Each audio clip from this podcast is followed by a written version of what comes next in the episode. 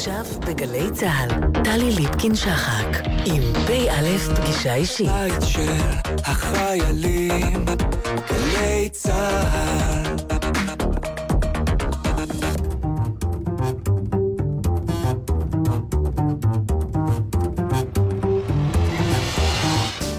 כמה דברים שאתם צריכים לדעת על הפרופסור יורם פרי. הוא נולד בשנת 1944 בירושלים, התגייס לדובר צה"ל בשנת 1962 ושירת ככתב צבאי. עם שירותו ב-1965 הצטרף למערכת העיתון דבר. במסגרת תפקידיו בעיתון היה בין היתר הכתב לענייני תל אביב, עניינים פוליטיים, בעל טור, עורך חדשות, עורך מדורים בעיתון, ובין השנים 1990 ל-1995 כיהן כעורך העיתון. בתקופה זו שימש כיושב ראש ועדת העורכים. בשנות ה-70 היה דובר מפלגת העבודה ויועץ פוליטי ליצחק רבין עם כניסתו לפוליטיקה, ואחר כך יצא ללונדון לשמש במשך שבע שנים נציג מפלגת העבודה באירופה, שם גם עשה את עבודת הדוקטורט שלו, נושאה היחסים שבין צה"ל למערכת הפוליטית. לפרופסור יורם פרי תואר ראשון ושני בסוציולוגיה ומדעי המדינה מטעם האוניברסיטה העברית בירושלים. באוניברסיטת תל אביב הקים בשנות ה-90 את מכון חיים הרצוג לתקשורת, חברה ופוליטיקה, ועמד בראשו. כמו כן עמד בראש בית הספר רוטשילד קיסריה לתקשורת. בין ספריו, יד איש באחיו, רצח רבין ומלחמת התרבות בישראל, וגנרלים בחדר הממשלה, כיצד משפיע צה"ל על קביעת המדיניות בישראל, שראה אור ב-2006. בימים אלה הוא משיק את ספרו מלחמות מונחות תקשורת, פרדוקס העוצמה והדילמה האסטרטגית של צה"ל. כיום משמש הפרופסור יורם פרי כיושב ראש המכון ללימודי ישראל על שם ג'וזף ואלמה גילדהורן, שהקים לפני שבע שנים באוניברסיטת מרילנד בארצות הברית, ולאחרונה הצטרף כעמית מחקר בכיר למכון למחקרי ביטחון לאומי. הוא נשוי, אב לשלושה, סב לחמישה, ומתגורר בוושינגטון.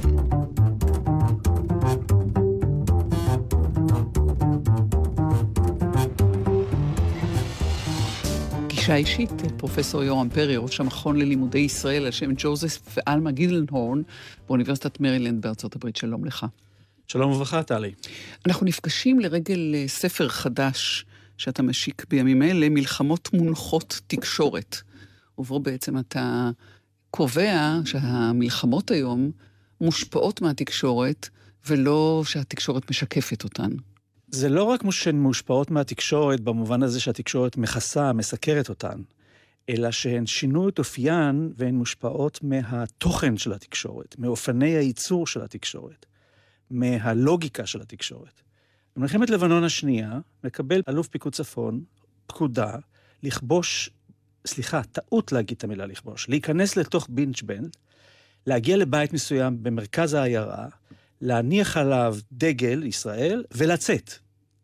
והוא אומר, זה מעשה מטורף, להיכנס לתוך העיירה, זה יעלה בקורבנות, חיי אדם, זה מיותר, מה, בשביל מה אנחנו צריכים את זה כבר? הצנחנים כבר עברו את העיירה.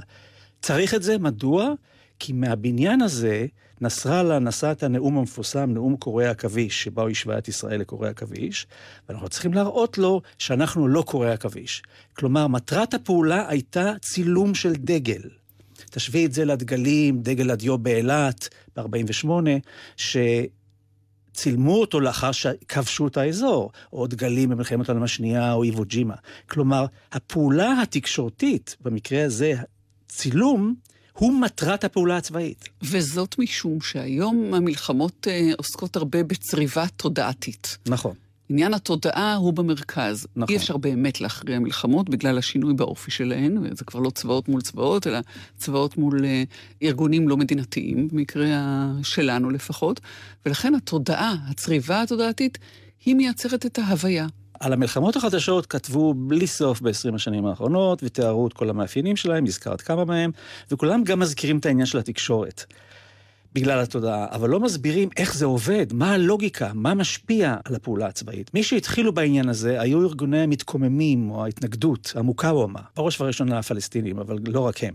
שהם אמרו, אנחנו לא יכולים לנצח את הצבא הגדול, המסיבי, הכבד, המסודר של האויב שלנו, ארה"ב או ישראל, ולכן אין טעם להילחם נגד הצבא הזה. אנחנו צריכים למצוא את נקודת התורפה של היריב שלנו, וזה האוכלוסייה האזרחית. איך נגיע אליה? נגיע אליה בעקיפין, או על ידי טילים, רקטות, פעילות טרור, אבל בעיקר נגיע אליה על ידי השפעה על ההיגיון שלה, ולא כל כך על ההיגיון כמו על התודעה. ומכאן בא הסיפור של מלחמת תודעה. זה מימד אחד של העניין.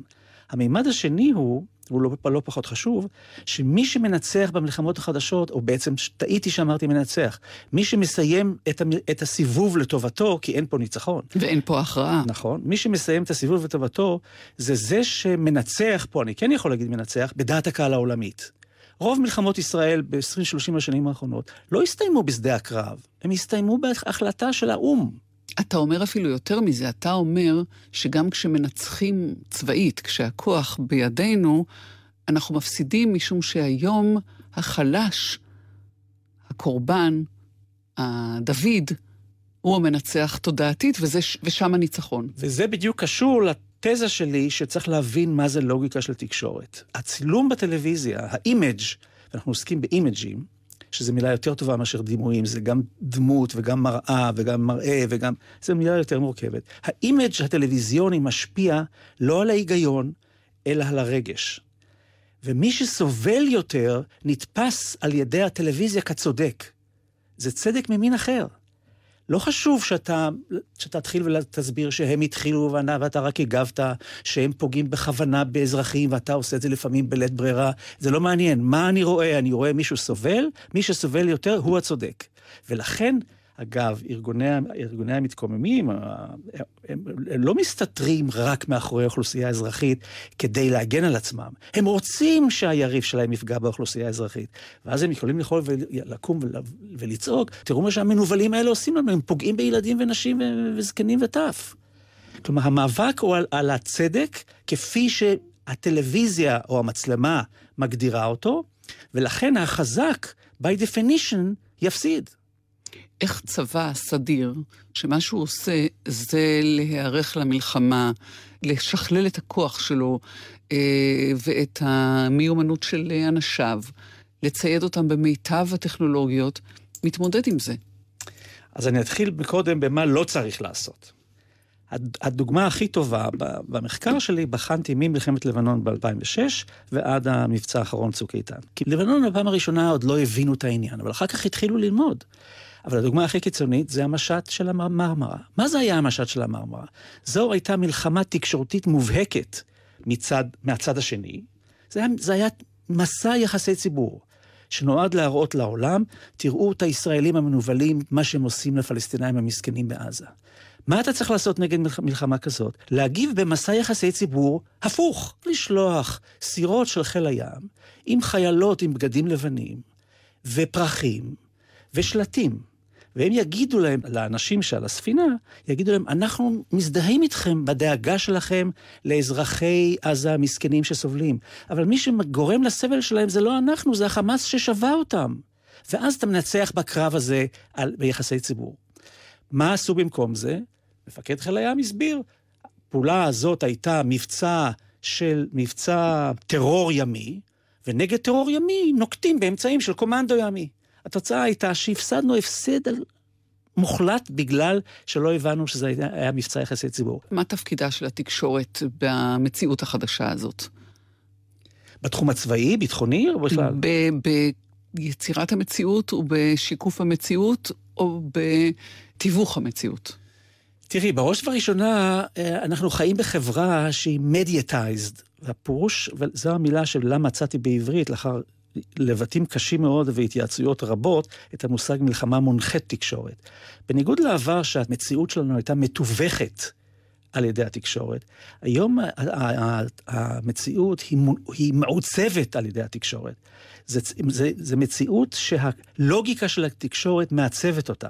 שזה אומר שדובר צה"ל צריך לשבת לצד הרמטכ"ל והוא בעצם ינהל את המלחמה? לא, אבל זה אומר שהשיקולים של התקשורת ואיך תיראה הפעולה הצבאית צריכים להיות בראש ובראשונה במוחו של, של, של המפקד הצבאי שקובע מה צריך לעשות. אתה, למשל... אתה מבין יכול... שזאת מהפכה הרבה יותר גדולה ממה שאתה כרגע אה, מספר באולפן נינוח. אתה בעצם בדיוק... אומר, עזבו אותך מתמרונים צבאיים, עזבו אותנו מטכנולוגיות מתקדמות, שב ותחשוב איך להשתמש בתקשורת כדי לנצח את הסיבוב הבא.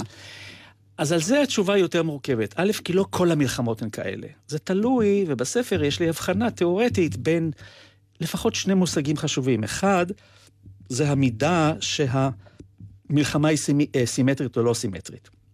והשני זה המידה שבה התקשורת יכולה להגיע לשדה הקרב, לשדות הקרב, למרחב הקרב.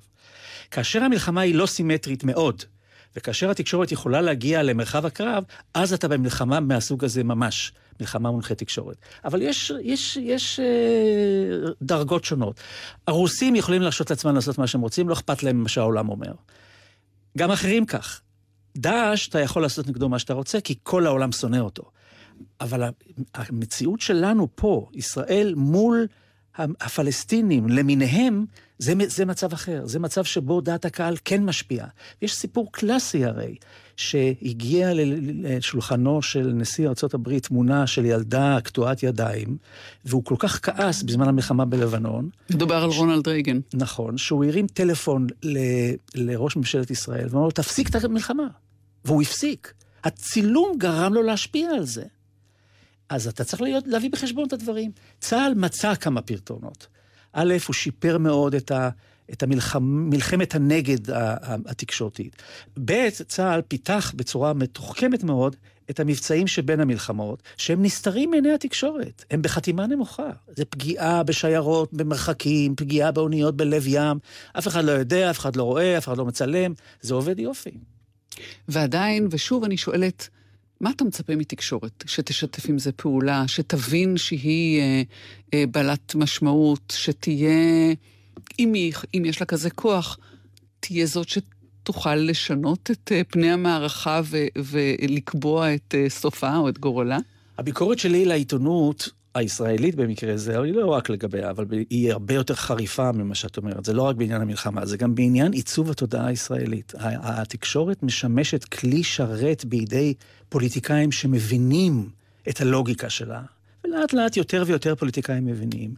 היא משמשת כלי שרת, נקרא לזה בידי ההגמוניה, כדי לעצב את התודעה הציבורית. והצרה היא שחלק גדול מאנשי התקשורת לא מבינים שזה הם עושים.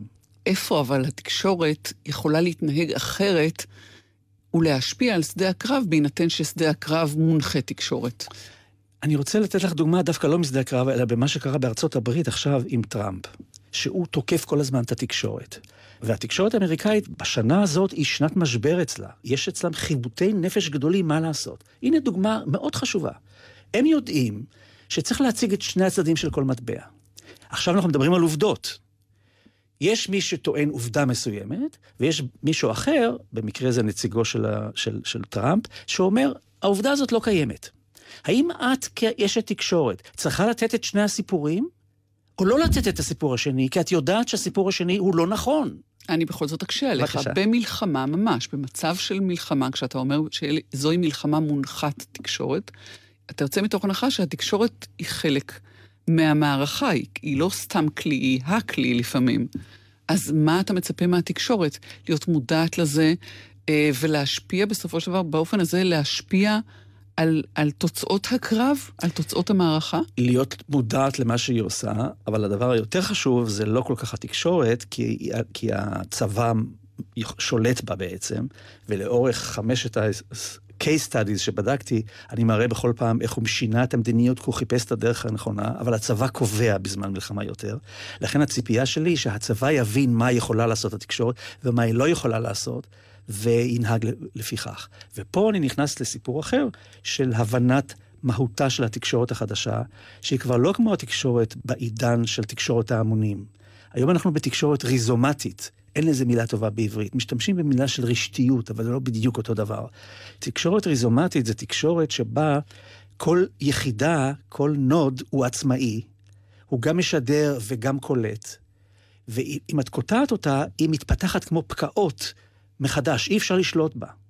ולכן הניסיון למשל במרמרה, לחסום את השמיים של, במרכאות כפולות, את השמיים של האנשים שהיו על האונייה, מראש נדון לכישלון. אי אפשר לחסום תקשורת ריזומטית. צריך לדעת שאי אפשר להתגבר על זה. נעשה אתנחתא, פרופסור יורם פרי. נשמע לבקשתך את התרנגולים שרים השמלה הסגולה. והסיבה היא ששנות הבגרות שלי והעיצוב התודעתי שלי, אם אנחנו מדברים על תודעה, זה שנות ה-60 כמובן. והלהקה שהכי אהבתי, ועד היום דמעות זולגות מעיניי שאני שומע אותה, זה התרנגולים, והשיר הזה של חיים חפר וסשה ארגוב הוא שיר נפלא. נשמע ונחזור.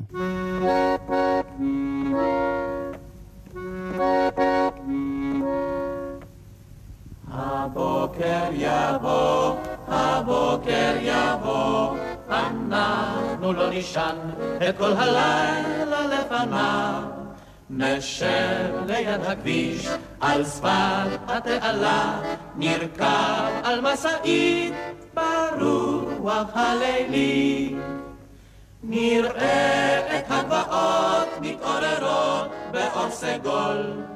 ביתך יהיה צוחק וקיץ בחלון, כשאנחנו נצא ביחד.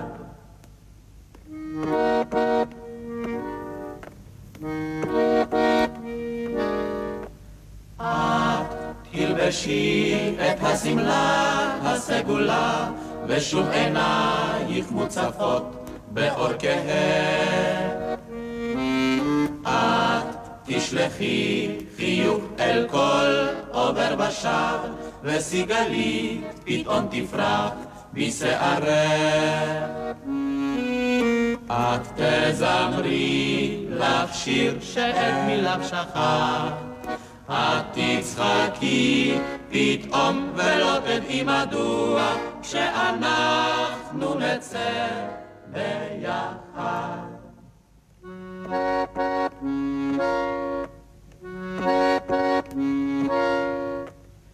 הבוקר יבוא, הבוקר יבוא, אנחנו לא נישן את כל הלילה אחריו. נרוץ את כל החוף, נשתה את כל העיר, נשיר באוטובוס שירים משוגעים. נשב מאה שעות על הגדר שמול ביתך, וככה זה יחזור, וכך יהיה תמיד, כך יהיה שנצא ביחד.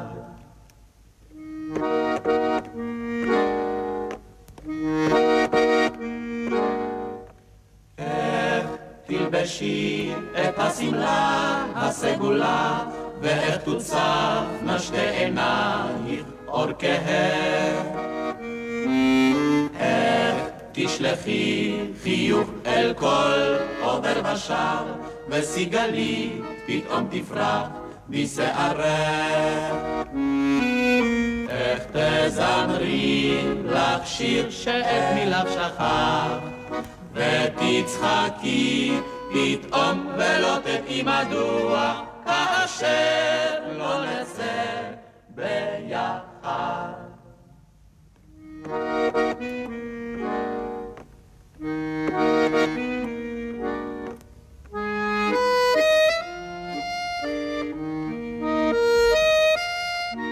פגישה אישית, פרופסור יורם פרי, ראש המכון ללימודי ישראל באוניברסיטת מרילנד בארצות הברית, גם עיתונאי ותיק, גם חוקר תקשורת וגם האיש אה, שמומחה ליחסי צבא, ממשלה, דרג מדיני, דרג צבאי, במשך שנים אה, רבות. אז עסקנו בספר הזה, האחרון שלך, של מלחמות מונחות תקשורת, אבל משם אפשר לצאת ולשאול שאלה יותר רחבה, שיש לך תשובה מחקרית לפחות עליה, מתוך התבוננות. אנחנו שוב uh, מהלכים על הסף לקראת מלחמה, תחושה של התחממות בגזרות השונות. איזה תפקיד יש לצבא בקבלת ההחלטות לצאת למלחמה, או איזה מלחמה לנהל, או איך לנהל. ברק אוהב להגיד את זה, הממשלה קובעת את המה, והצבא קובע את, את האיך. כבר אז, זה כבר הרבה שנים, זה 82, 83, כבר אז הראיתי שזה לא נכון. טוב, גם ב-82 היה קל לקבוע את זה כשראית את הצבא בראשות רפול מוליך את הממשלה באף. נכון, אבל זה, זה היה כל הזמן. ואז הגדרתי את, את היחסים בישראל כיחסים של שותפות צבאית פוליטית. בעצם יש כאן קואליציות של, של פוליטיקאים ואנשי צבא, שפועלים נגד קואליציות אחרות. בעבר זה היה ממש מפלגתי. קבוצה של רפי, חבר, חברים של דיין את קומפני, לעומת הקבוצה של הפלמ"ח, אחדות העבודה את קומפני. אחר כך העניין המפלגתי נחלש, אבל הקואליציות האלה קיימות על נושאים אחרים, פוליטיים לא במובן המפלגתי של המילה. והשותפות הזאת בין אנשי צבא ובין פוליטיקאים קיימת כל הזמן. את ראית למשל את האירוע האחרון שהיה מאוד דרמטי, לפני חמש שנים, שבו הצמרת הצבאית התנגדה לתפיסה של הדרג המדיני לצאת לפעולה נגד איראן. אז שם זה היה ברור ש, שהצבא, זה לא רק הצבא, זה היה יותר רחב מהצבא, כי גם המוסד וגם השב"כ היו מעורבים בעניין.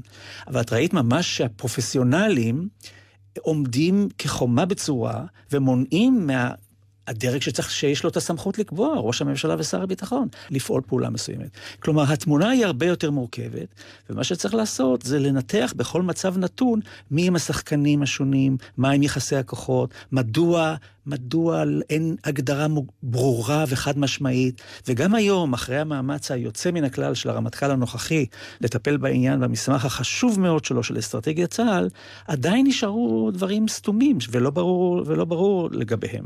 כשאתה כתבת את אה, ספרך גנרלים בחדר הממשלה, התמונה הייתה אחרת. גם היחסים האלה משתנים. אה, כשהצמרת הצבאית אולי מקבלת אופי קצת אחר. את צודקת, אבל מה שיותר חמור זה דבר אחר שהתפתח בשנים האחרונות, במיוחד בעשור האחרון, והוא שנוצר פער די ממשי, די רציני, לרמה של כמעט משבר, ואני לא, אני, אני מקפיד בבחירת המילה, בין הדרג הצבאי ובין הדרג המדיני, מכיוון שהדרג המדיני היום, היום זה עשר השנים האחרונות בערך, פועל מתוך שיקולים אידיאולוגיים ופוליטיים חזקים מאוד, כאשר הדרג הצבאי מציב מולו שיקולים פרופסיונליים חזקים מאוד. אם את רוצה, אני אתן לך דוגמה על מישהו שאת מכירה. על אלוף אמנון ליפקין שחק, שהיה ראש אמ"ן. כאשר הוא היה ראש אמ"ן, פרצה האינתיפאדה הראשונה, ולא היה ברור מי עומד מאחוריה. הוא התבקש לתת את חוות הדעת שלו. והוא הגיש חוות דעת לממשלה, והוא אמר שמאחורי המתקוממים שאנחנו רואים אותם בכבישים עומד אש"ף. קמה קול צעקה. היו כאלה שקראו לפטר אותו מהצבא, כי הוא מתערב בפוליטיקה. צריך לזכור שאז אסור היה לדבר על אש"ף, להגיד, להגיד את המושג אש"ף, בוודאי שלא לדבר איתו. לימדו אותו כאיש מודיעין להסתכל במשקפת מעבר לגבעה. והוא הסתכל במשקפת מעבר לגבעה, וראה שם אש"ף. אז הוא אמר לקברניטים, יש שם אש"ף. הוא לא אמר להם, תהרגו אותם, הוא לא אמר להם, תדברו איתם, הוא לא אמר להם, תכירו בהם, הוא רק אמר, זה מה שאני רואה שם. אבל להגיד אש"ף אז, כאשר אנשים בימין הקיצוני, בכנסת ובממשלה, אסור להזכיר את קיומו של הארגון הזה, אמרו, היי, חדרת כאן לקודש הקודשים הפוליטי. אז אתה נותן דוגמה מלפני 30 שנה. נכון, אבל אז היו מעט דוגמאות כאלה, ועובדה ששם העניין עבר שהוא אף אחד לא עלה בדעתו לפגוע בו, ורוב הממשלה לא, לא קיבלה את העמדה הזאת שקראה לפטר אותו, והיו כמה שקראו. היום זה יותר ממוסד, המתח הזה ממוסד, אבל זה לא רק עם הצבא. יש מתח היום בין התפיסה האידיאולוגית-פוליטית של הדרג המדיני, לבין התפיסות הפרופסיונליות של הדיפלומטים במשרד החוץ, של השופטים בבית בית המשפט, של, של הצבא בתחום הביטחוני, ושל עוד מקבלי החלטות במנהל הציבורי. והמתח הזה הוא מתח מאוד לא בריא ועלול להתפתח לממדים לא סימפטיים. אז כשאנחנו לוקחים את, אה, את תמונת המציאות אה, היום, אה, דצמבר 2017, ואנחנו רואים הליכה על הסף, כפי שאמרתי, מי ימנע את הגלישה אל תוך מלחמה? מי ימנע את המדרון החלקלק? המשקל של אנשי הצבא הוא, הוא חזק, גבוה, עמוק, רב יותר. מכיוון שבסופו של דבר גם הפוליטיקאים מבינים שאנשי הצבא יצטרכו לצאת לפעולה, והם יצטרכו לתת את ההערכה שלהם מה יקרה אם נצא לפעולה. ולכן בסופו של דבר המשקל שלהם רב יותר. בדקת אי פעם איך זה שאנשי הצבא, בתוך המערך הזה, הם המקצועיים וכמקצוענים, הם בוחרים פעם אחר פעם באופציה שאיננה דווקא האלימה יותר? זה הסיפור שגרם לי לפני כמעט 40 שנה להיכנס לתחום הזה. כי פתאום ראיתי שהדימוי הפשטני של לובשי המדים הם המיליטריסטים, מול הלובשי הצילינדרים וחליפות הפסים שהם בעלי החשיבה האזרחית, הוא לא נכון במקרה הישראלי. זו תמונה הרבה יותר מורכבת. יש לובשי צילינדרים בין, ה, בין הקצינים ויש לובשי מדים בין הפוליטיקאים. ולשמחתנו, יש חוט שני שעובר לאורך תולדות צה"ל, של שיקול הדעת המקצועי שהוא חזק יותר מאשר השיקולים האידיאולוגיים. זה הגישה הפרגמטית, זה הכרת המשמעות של המלחמה, תוצאות המלחמה, ההבנה שלה. זה לא שאין מקרים אחרים. האינתיפאדה השנייה פרצה כאשר הרמטכ"ל מופז פעל לא בדיוק לפי הקו שהונחה עליו, מיליון הכדורים המפורסמים. אז יש גם סיפורים כאלה. יש מקרים לא מעטים שבהם אנשי הצבא הם מושכים, הם מובילים דווקא לכיוון היותר מיליטנטי, אבל מה שיפה בצה"ל, שהמקרה ההפוך הוא החזק יותר. ודבר איתי על הגרף של uh, המעבר של אנשי צבא אל הפוליטיקה. שהוא משתנה עכשיו, ואיך הוא משפיע על היחסים בין דרג מדיני לדרג צבאי. מה קורה שם בחדר כשהגנרלים ירצו להיות פוליטיקאים מחר בבוקר? מכיוון שצה"ל הוא עדיין צבא העם, אם כי זה כבר מתחיל להיות פחות ופחות, ואנחנו נמצאים בימים אלה ממש בשינוי משמעותי, שהיום כבר ירדנו מתחת לסף של 50 אחוז בשנתון שהם מתגייסים לצבא, זה ממש, זה לא משנה חצי אחוז לפה או לשם, אבל סימבולית זה משמעותי. צה"ל הוא עדיין צבא העם, ולכן גם צמרת הצבא משקפת את החברה הישראלית על כל רובדיה, כולל המימד הפוליטי, מהימין הקיצוני ועד השמאל הקיצוני. ולכן כאשר אנשי הצבא נכנסים לפוליטיקה, עוד לפני כן כאשר הם בשירות צבאי, אבל יותר מזה, כשהם נכנסים לפוליטיקה, הם לא הופכים להיות קבוצת לחץ בכיוון מסוים, כמו הגנרלים בדרום אמריקה. הם לא מבטאים קבוצות אוכלוסייה מסוימות או קבוצות אידיאולוגיות מסוימות שמושכים לכיוון אחד, הם מתפזרים על פני המערכת. ולכן אי אפשר לדבר בהכללה על ההשפעה של, של אנשי הצבא במילואים על המדיניות הישראלית, בעצם עובדה שהם אנשי צבא. יש כאלה שמובילים לכיוון יותר מתון, ויש כאלה שמובילים לכיוון יותר קיצוני. יש אבל את השיח של uh, גנר אלוף, מפקדים למען ביטחון ישראל, יש uh, פורום נוסף של uh, גורמי ביטחון uh, שהם מאורגנים להשפיע על, ה, על ההוויה הישראלית, אבל בעיקר בהיבט הביטחוני. הם ממשיכים להיות קול שמדבר. הוא עדיין קול נחשב בחברה הישראלית? זה קצת ירד אם את מסתכלת על מספר חברי הכנסת שהם קצינים בכירים במילואים. זה קצת ירד כשאת מסתכלת על שלושת או ארבעת התפקידים המרכזיים בממשלה, ראש ממשלה, סגן ראש ממשלה, שר ביטחון, שר חוץ. היו, היו תקופות, לא לפני הרבה שנים, ששניים, שלושה מתוך הארבעה היו אנשי צבא במילואים. היום זה קצת פחות. אבל הביט, משקל הביטחון לא ירד. נכנסו בשנים האחרונות אנשי, אנשי משטרה ושב"כ. אז זה לא, זה, לא, זה לא הצבא, אבל זה הביטחון. משקל הביטחון בחברה הישראלית הוא עדיין מכריע, ויותר מדי, ועוד פעם, הביקורת שלי היא לא אל אנשי הביטחון, הביקורת שלי היא אל הפוליטיקאים שמשתמשים בביטחון לצרכים פוליטיים אחרים, וזה מה שמטריד. האם אתה עוקב אחרי שני אה, אה, מהלכים נפרדים? האחד, יחסים של דרג פוליטי מול דרג צבאי, והשני, הפוליטיקה בתוך הצבא.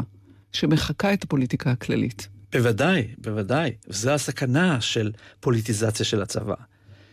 זו סכנה ממשית. כי אם אתה איש צבא בדרג בכיר כבר, אבל רוצה להמשיך אחר כך לתפקידים פוליטיים, אתה תחשוב מה, מה לעשות כדי לא להיפגע. מותר להזכיר את המקרה של יאיר גולן והדברים החשובים כל כך והחינוכיים כל כך שהוא אמר שעלו לו כפי הנראה בהמשך הקריירה שלו, או דוגמאות לאלופי פיקוד מרכז שיודעים שאין להם סיכוי להתקדם יותר מכיוון שהמתנחלים לא כל כך אהבו את המדיניות שלהם. זה מוכרח לחלחל. אבל זה נובע בין השאר גם מההימצאות בשטחים, ומהעובדה שהצבא עסוק בסוגיה פוליטית. זה ה... פה המסכנות של צה"ל, זה, זה הקללה שנפלה עליו, שהוא עסוק בנושא שצבאות פרופסיונליים, במיוחד לא צבאות שהם צבאות עם, לא אוהבים לעסוק בהם, והוא לטפל באוכלוסייה כבושה, לנהל שטחים תקראי להם איך שאת רוצה, אבל לנהל שטחים לא, ב, לא, ב, לא מתוך הסכמה של, ה, של האנשים שגרים שם. ועוד uh, מצב, הזכרת קודם את uh, uh, הימים שבהם שר ביטחון היה איש צבא לשעבר, והיום יש שר ביטחון שהוא אזרחי, הוא אזרח מוחלט. קודם היה גם עמיר פרץ. זה שינה את המאזן בשיח? לא, כי היו מקרים טובים והיו מקרים רעים. היה שר ביטחון אזרח... אה, משה ארנס. ארנס, שהוא היה שר, שר ביטחון מצוין, והיו שרי ביטחון אזרחים שנפלו בפח. זה לא משנה כל כך. אבל האם זה מחזק את עמדת הצבא בדיאלוג? ברוב המקרים כן, כי עומד מול, ה, מול, מול הקצינים, עומד אדם שהוא פחות מכיר את, ה, את הצד הטכני, טכנולוגי, מקצועי, קונקרטי, מעשי של הצבא, וזה עלול להשפיע עליו. נעשה אתנחתא. פרופסור יורם פרי, נעשה אתנחתא כי ביקשת לשמוע את איי כרמל. ותתפלאי מדוע. כילד אה, ירושלמי בשנות החמישים, אני התפעלתי, התפעלתי מהעובדה ש-160 ישראלים ו-8,000 יהודים התגייסו לבריגדה הבינלאומית בספרד, שהלכו להילחם נגד הפשיזם. ויש שיר יותר דרמטי, נו פסרה, אבל יש עוד כמה שירים יפים מהתקופה ההיא. ולחשוב שבתקופה הקשה הזאת אז, ישראלים הולכים להילחם למען צדק, חופש, חירות, אחווה, אחווה בינלאומית. מה יפה מזה? זה עורר את דמיונך. וזה נשאר עד היום. נשמע ונחזור.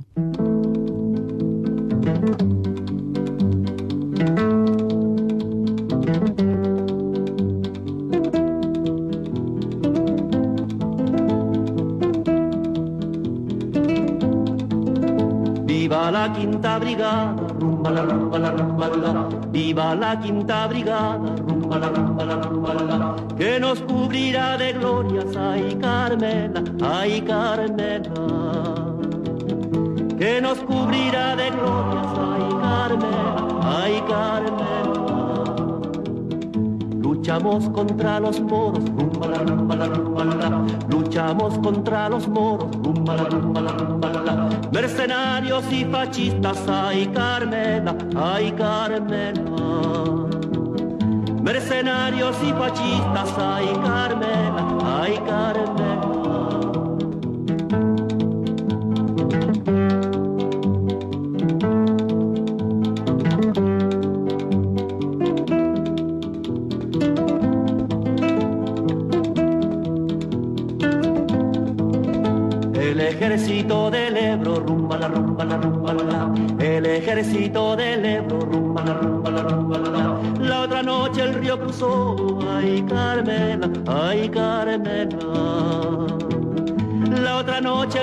Cruzó, ay Carmela, ay Carmela. Ya las fuerzas invasoras, rumba la rumba la rumba la, ya las fuerzas invasoras, rumba la rumba la rumba la, buena paliza le dio, ay Carmela, ay Carmela. Buena paliza le dio, ay Carmela, ay Carmela.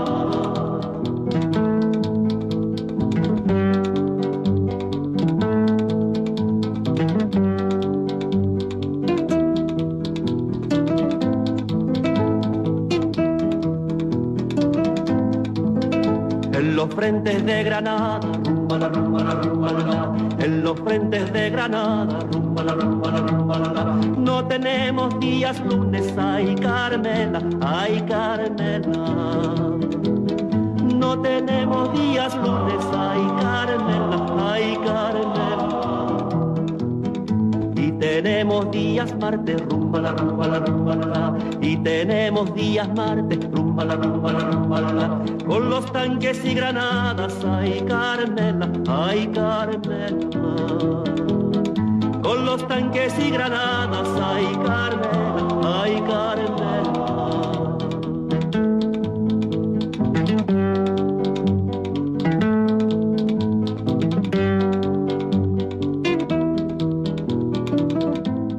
פגישה פגישה אישית, פרופסור יורם פרי, ראש המכון ללימודי ישראל על שם ג'וזף ואלמה גילדנהורן באוניברסיטת מרילנד בארצות הברית. נגיד גם עיתונאי ותיק, עורך ותיק, אה, חוקר תקשורת, מומחה לתקשורת, וגם ליחסי אה, צבא, דרג מדיני. שוב שלום לך. שלום וברכה. אמרת קודם, אה, כשדיברת על התקשורת, שהיא צריכה להיזהר לא להיות כלי שרת. ואני אמרתי, חכי בסבלנות, יגיע הרגע שאני אזרוק את זה בפניך. היי, hey, יורם, אתה, כשהשתחררת מהצבא, בתפקידך ככתב צבאי, ואחר כך במילואים איש דובר צה"ל, אם מדברים על מטעם וכלי שרת, הלכת לעבוד בדבר. נגיד למען הגילוי הנאות שנפגשנו בדבר שנים אחר כך. עיתון של מפלגה, כלי שרת.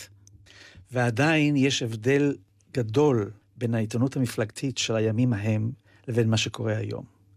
כי בימים ההם היה ברור שמפת המפלגות משתקפת במפת התקשורת. וכשאת לוקחת את הבוקר, את יודעת מה הציונים הכלליים חושבים. כשאת לוקחת את חירות, את יודעת מה חירות חושבת. כשאת לוקחת את כל העם, את יודעת מה כל העם חושב.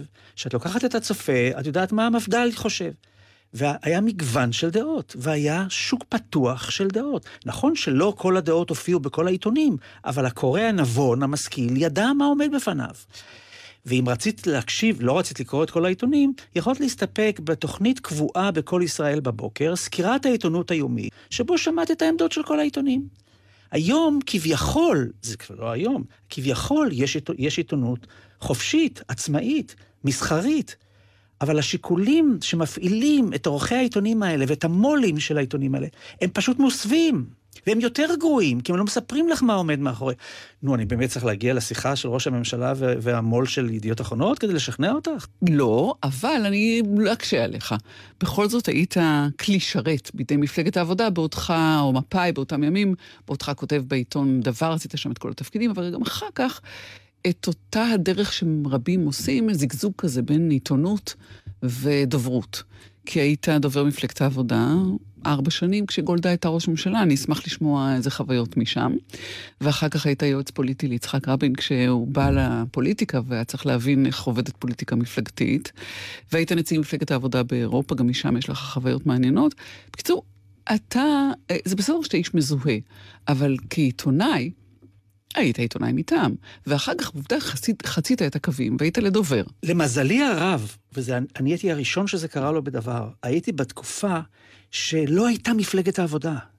השסעים הפנימיים בתוכה היו כל כך רבים, שהיית או שייך למחנה פרס, או מחנה רבין, או מחנה קיסר, או מחנה זה, או מחנה אחר.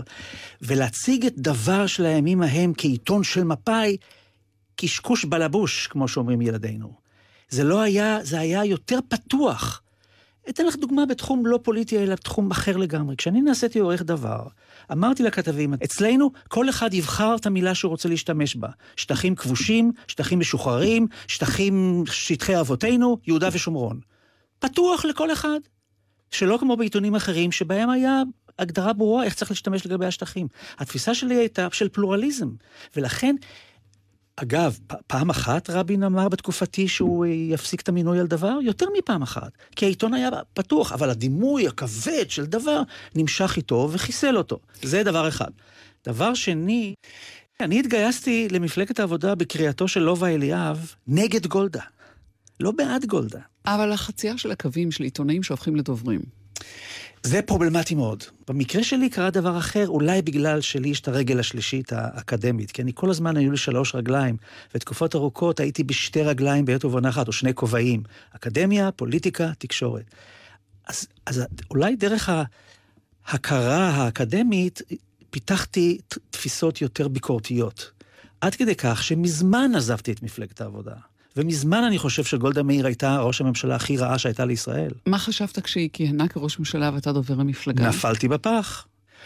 חשבתי שהיא ניצית מדי, תמכתי בעמדה של אה, לובה אליאב, ויש לי כאן סיפור נפלא. כשהייתי דובר מפלגת העבודה, נסעתי לביקור ראשון רשמי בארצות הברית.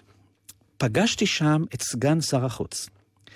והתכוונתי להגיד לו את מה שאני האמנתי, שצריך להכיר באש"ף ולנהל משא ומתן.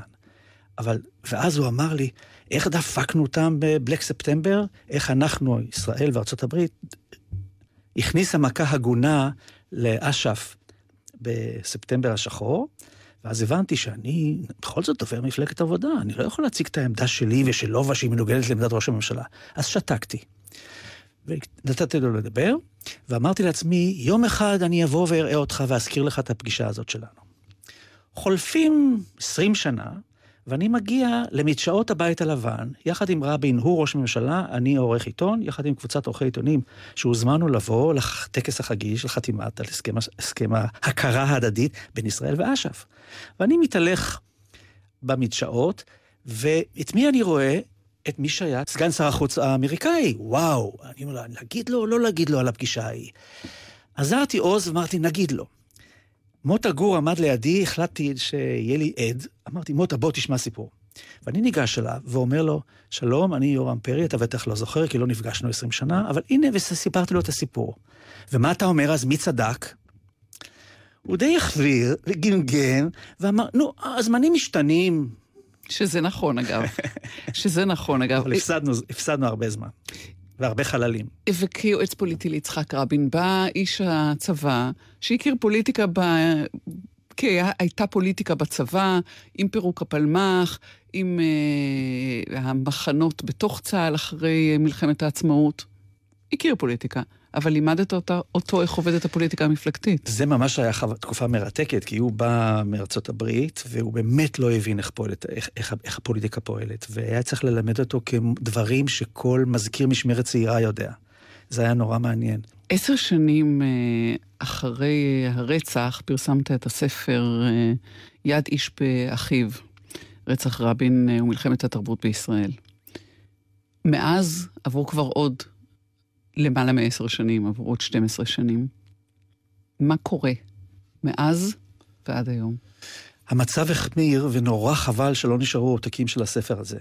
הספר יש לו שני חלקים. החלק האחד עוסק ברקע לרצח של רבין, בנסיבות שהביאו להירצחו, במאבק התרבותי שהיה לפני כן, ושהרצח היה השיא שלו. והחצי השני של הספר עסק בתוצאות הרצח, בהחרפת המאבק התרבותי בחברה הישראלית, שנבע מהתוצאות הרצח. והתוצ... וזה בא לידי ביטוי במאבק בין ההנצחה להכחשה, או ההשכחה. ואז זה היה די ברור, אז 25-30 אחוז סברו שהוא לא נרצח, או טענו מה פתאום מבקרים את, את, את מי שגרם לרצח שלו וכולי. המצב רק החריף. היום, כשעוברות עוד עשר שנים, את רואה שיש קבוצות מסוימות בחברה הישראלית שחושבות שרבין לא נרצח בכלל. וודאי שלא נרצח על ידי מי שרצח אותו, וודאי שמי שרצח אותו לא משקף הלכי רוח פוליטיים, או לא הושפע על ידי עמדות של רבנים. כלומר, הקרב על ההנצחה מצד אחד מול ההשכחה מצד שני, החריף עוד יותר, וזה משקף את הבעיה הבסיסית של החברה הישראלית. ולכן הסכסוך הישראלי-פלסטיני הוא כל כך עמוק, כי הסכסוך הזה משקף את זה. אנחנו במאבק על הגדרת זהותנו. על קביעת זהותה של החברה הישראלית, על קביעת גבולות הקולקטיב. זה המאבק העיקרי שלנו. המאבק שלנו בפלסטינים זה לא על השטחים, ולא רק על ביטחון, ולא מול עם אחר, זה מאבק על השאלות מי אנחנו, מה אנחנו, מה אנחנו רוצים להיות. לא סתם שקראתי את הפרוטוקולים של החקירה במשטרה של הרוצח, היה משפט שנורא תפס אותי. הוא אומר שם, הגעתי לכיכר והיא הייתה מלאה בערבים. מה זה מלאה בערבים? לא, כמה ערבים היו שם? שניים וחצי בקושי? איזה, מה זה? אבל היהודים שמוכנים לוותר על חלק מהשטחים, הם, הם ערבים, הם אויבינו. זה הקרב הגדול שאנחנו מנהלים בחברה הישראלית, ויש uh, תחושה להרבה אנשים היום שאיבדנו את הקרב הזה. אני לא חושב כך, אני חושב שאנחנו ממשיכים בקרב. שזה הרגע לשאול אותך על המכון שאתה עומד בראשו. הקמת אותו לדעתי, לימודי ישראל באוניברסיטת מרילנד. כן, אני הייתי בשנת שבתון, ואז פנו אליי בהצעה להקים מכון כזה, ודי מצא חן בעיניי העניין, כי ראיתי שיש עניין רב בארצות הברית ללמוד ולהכיר את ישראל. ובאוניברסיטה של מרילנד, שהסכמתי ללכת אליה, כי זה בוושינגטון, הייתה נכונות רבה מאוד של מהנשיא והרקטור והדקנים וכולי, לתמוך בת, בתוכנית הזאת, ולכן הקמתי אותה, ומהר מאוד היא הפכה להיות התוכנית, לא נעים שהנחתום יעיד על עיסתו, אבל העובדות האובייקטיביות מדברות, אין כאן fake news. אה, יש לנו כ-600 סטודנטים, יש לנו עשרה סטודנטים שעושים דוקטורט ו-MA, אנחנו מפרסמים את כתב העת של האגודה ללימודי ישראל, Israel Studies Review, אנחנו עושים הרבה פעילות אקסטרה קוריקולרית, זה לומדים אצלנו גם יהודים וגם לא יהודים, זה, זה דבר נורא חשוב וזה אפשר לי להבין הרבה יותר לעומק את הבעייתיות של יהודי ארצות הברית, שהיא דומה לזו שלנו. של הגדרת הזהות הקולקטיבית, מי אנחנו, מה אנחנו, מה אנחנו רוצים לעשות. והאמירה שלך, או נקודת המבט של אה, הגדרת ישראל, כפי שהיא היום, ניסוח הישראליות, היא uh, על כל פניה, או שאתה בא עם האמירה שלך? לא, לא, לא, זה גוף אקדמי, זה חייב להיות פתוח. יש לנו חמישה תחומים, היסטוריה של ישראל, החברה הישראלית, הפוליטיקה הישראלית, התרבות הישראלית והסכסוך. אנחנו יודעים שגם את ההיסטוריה אפשר לכתוב בכל מיני אופנים. ולכן, ולכן אנחנו מציגים, בתוכנית שלי, זה לא נכון לגבי כל התוכניות בארצות הברית, אבל בסך הכל זה די נכון בתוכניות ללימודי ישראל. אנחנו מציגים את התפיסות השונות שקיימות. מציגים תפיסות של חוקרים שבאים עם תפיסת עולם מסוימת, ואחרים שבאים עם תפיסת עולם אחרת. ואני אומר במפורש לסטודנטים שלי, תכתבו מה שאתם רוצים. תעדיפו עמדה אידיאולוגית זו או אחרת, ובתנאי שתראו לי שאתם נשענים על הספרות המקצועית. ואז אני מקבל את מה שאתם אומרים. הוויכוח שלי איתכם יהיה אם תפנטזו על סמך עמדות אישיות, ולא תלמדו את החומר לגופו. אם אתם רואים את ה... את ה ובכל תחום יש נרטיבים שונים. היום יש נרטיבים בכל עניין. אתן לך דוגמה יותר חריפה. בשנה שעברה היה לנו קורס מרתק, שעשיתי אותו בשיתוף פעולה עם אוניברסיטת תל אביב, על 48. בתל אביב יש, ישבה מרצה, ענת סטרן, ולימדה את הכיתה שלה באנגלית על הנרטיב הישראלי-יהודי של מלחמת השחרור. במרילנד ישב מרצה מזרחן, שלימד את הקבוצה שם את הנרטיב הערבי-פלסטיני של הנכבה, והתלמידים בשני המקומות שישבו וירטואלית יחד, שמעו את שני הנרטיבים. ואחר כך כל אחד מהם יצא לעשות עבודת מחקר מעשית בארכיון הלאומי בוושינגטון, שזה נמצא ליד הקמפוס שלנו, או, ב, או בישראל. וכפי שלמדת להבין יותר טוב את שאלות הזהות של יהדות ארצות הברית, גם הבנת, או מרחוק אתה רואה אחרת את תמונת הישראליות כשאתה יושב במרילנד? אין לי בעיה עם מישהו שבא עם תפיסה אידיאולוגית. זה לגיטימי, כי בערכים אה, אי אפשר להתווכח, אי אפשר לומר מה טוב ומה רע, זה יותר, זה יותר חריף מאשר פורנוגרפיה, זה עניין של גיאוגרפיה. תפיסת העולם שלך, זכותך. הבעיה היא ש... כפולה, א', שלא מבינים איך מגיעים לעמדות האלה, לא רואים את העניין, לא רוצים לראות את העמדה האחרת, ויותר חמור מזה, שיש מנגנונים, מנגנוני ההגמוניה, שמונעים ממך בכוונה לדעת את העמדה האחרת. למשל, יש היום ויכוח נורא מעניין, מדוע, מה קורה ביהדות האמריקאית? האם היא מתנתקת מישראל? למה היא מתנתקת מישראל? ויש לזה כל מיני סיפורים, והסיפור הכי רווח, שמעת אותו מפי סגנית שר החוץ, הוא שיש להם בעיות זהות עם עצמם, הרפורמים, הם בעצם מתרחקים מיהדות בכלל, מחציתם מתחתנים בנישואים אה, מחוץ ליהדות, והם מתרחקים מיהדות. ואני אומר לך, מתוך ההכרה של שבע שנים, שעוד מעט יגיעו לקיצם שנחזור ארצה, אני אומר לך שהרוב הגדול של הרפורמים תומכים בישראל תמיכה נלהבת, רוצים קשר הדוק עם ישראל, יבואו להילחם כשתהיה מלחמה.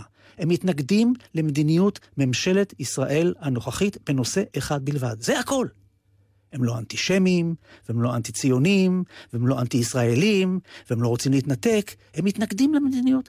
אבל אם מישהו חושב שהתנגדות למדיניות הזאת היא לא נוחה, מה קל יותר מאשר להגיד, נו בטח, הם, הם עוזבים אותנו, ובכלל עוד שני דורות הם לא יישארו, ולכן צריך לתמוך באגף הימני, הקלריקלי, הקיצוני, הלאומני, הפשיסטי, הגזעני של היהדות האמריקאית.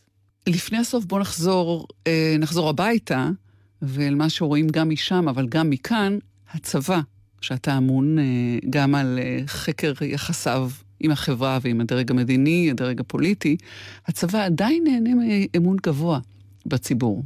זה נכון, מכיוון שבינינו ובין המוות נמצא הצבא. אז כארגון לוחם, עדיין האמון שלו הוא גבוה מאוד, בסביבות 80 אחוז.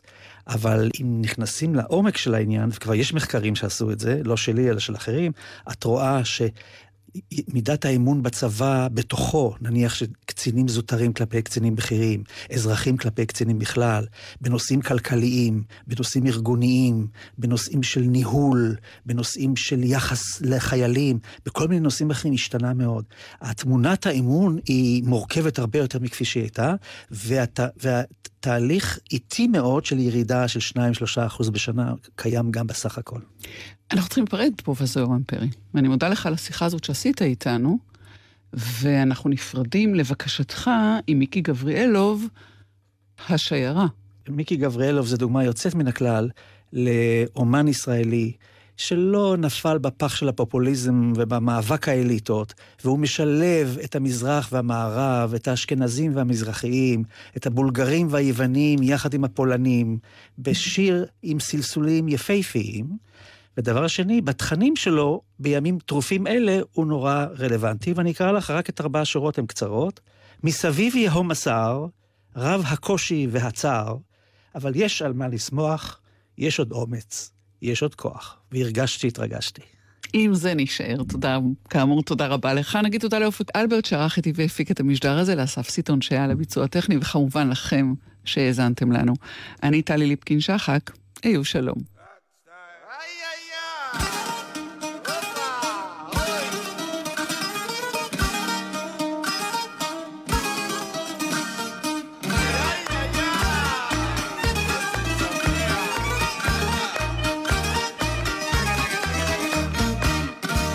בלשונות רבות מספור דיברנו וזה את זה כמעט בכלל שלא הכרנו. ומקומות רבים מאוד עזבנו ורק מקום אחד רצינו ואהבנו. ומקומות רבים מאוד עזבנו ואל הארץ, אל הארץ באנו. ונמשכת שיירה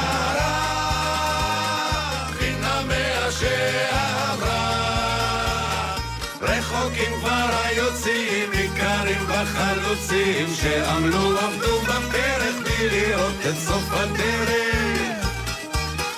ועכשיו עוברים אנחנו לא שקטנו ולא נחנו לא ימשיכו בלעדינו זוהי הרפתקת חיינו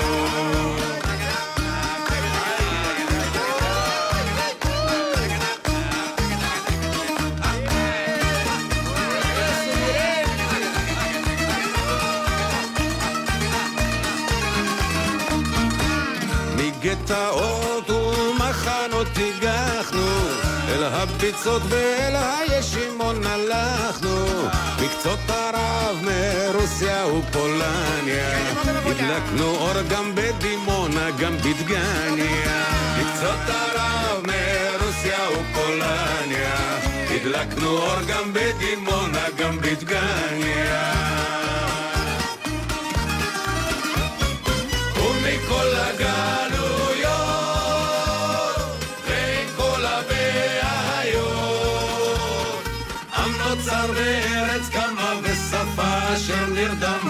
התחילה מתעוררת ומדברת ומדברת.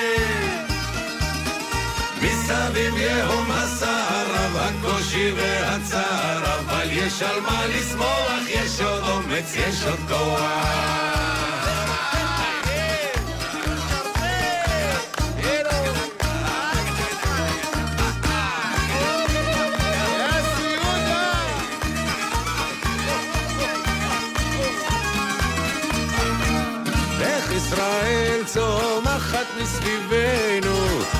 חזקה יותר מכל חסרונותינו. וגם הנגב עוד יהיה פורח. ועוד נדאג שהזקן יהיה שמח, וגם הנגב עוד יהיה פורח. ועוד נדאג שהזקן יהיה שמח.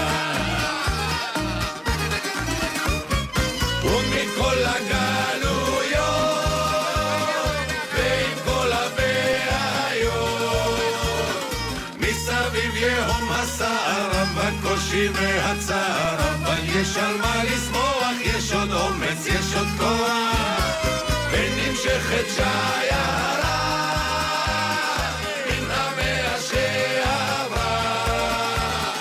רחוקים כבר היוצאים, ניכרים בחלוצים, שעמלו עבדו בפרק בלי לראות את סוף הדרך.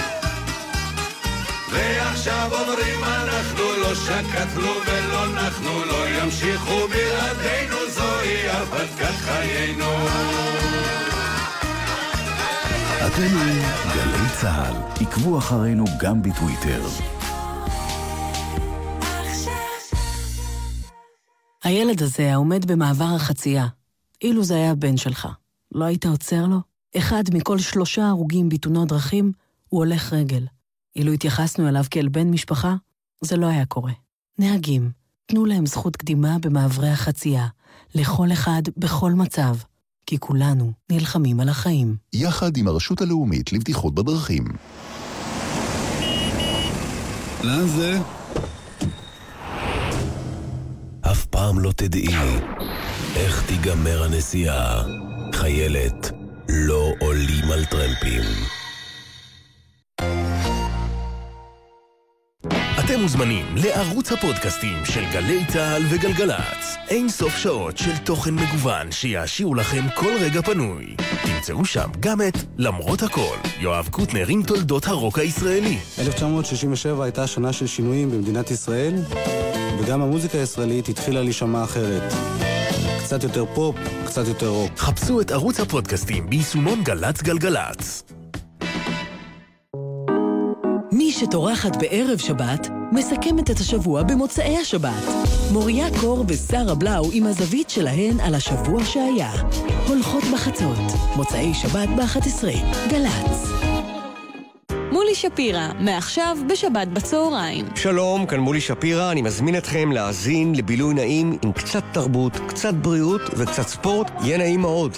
בילוי נעים עם מולי שפירא, שבת, אחת בצהריים, גל"צ.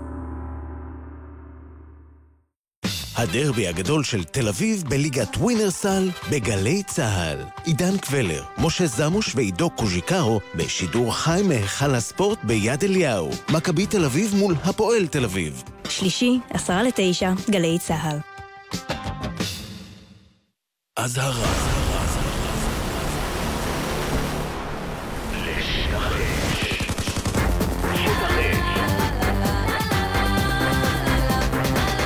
חמישי, שתיים בצהריים, גלי צה"ל.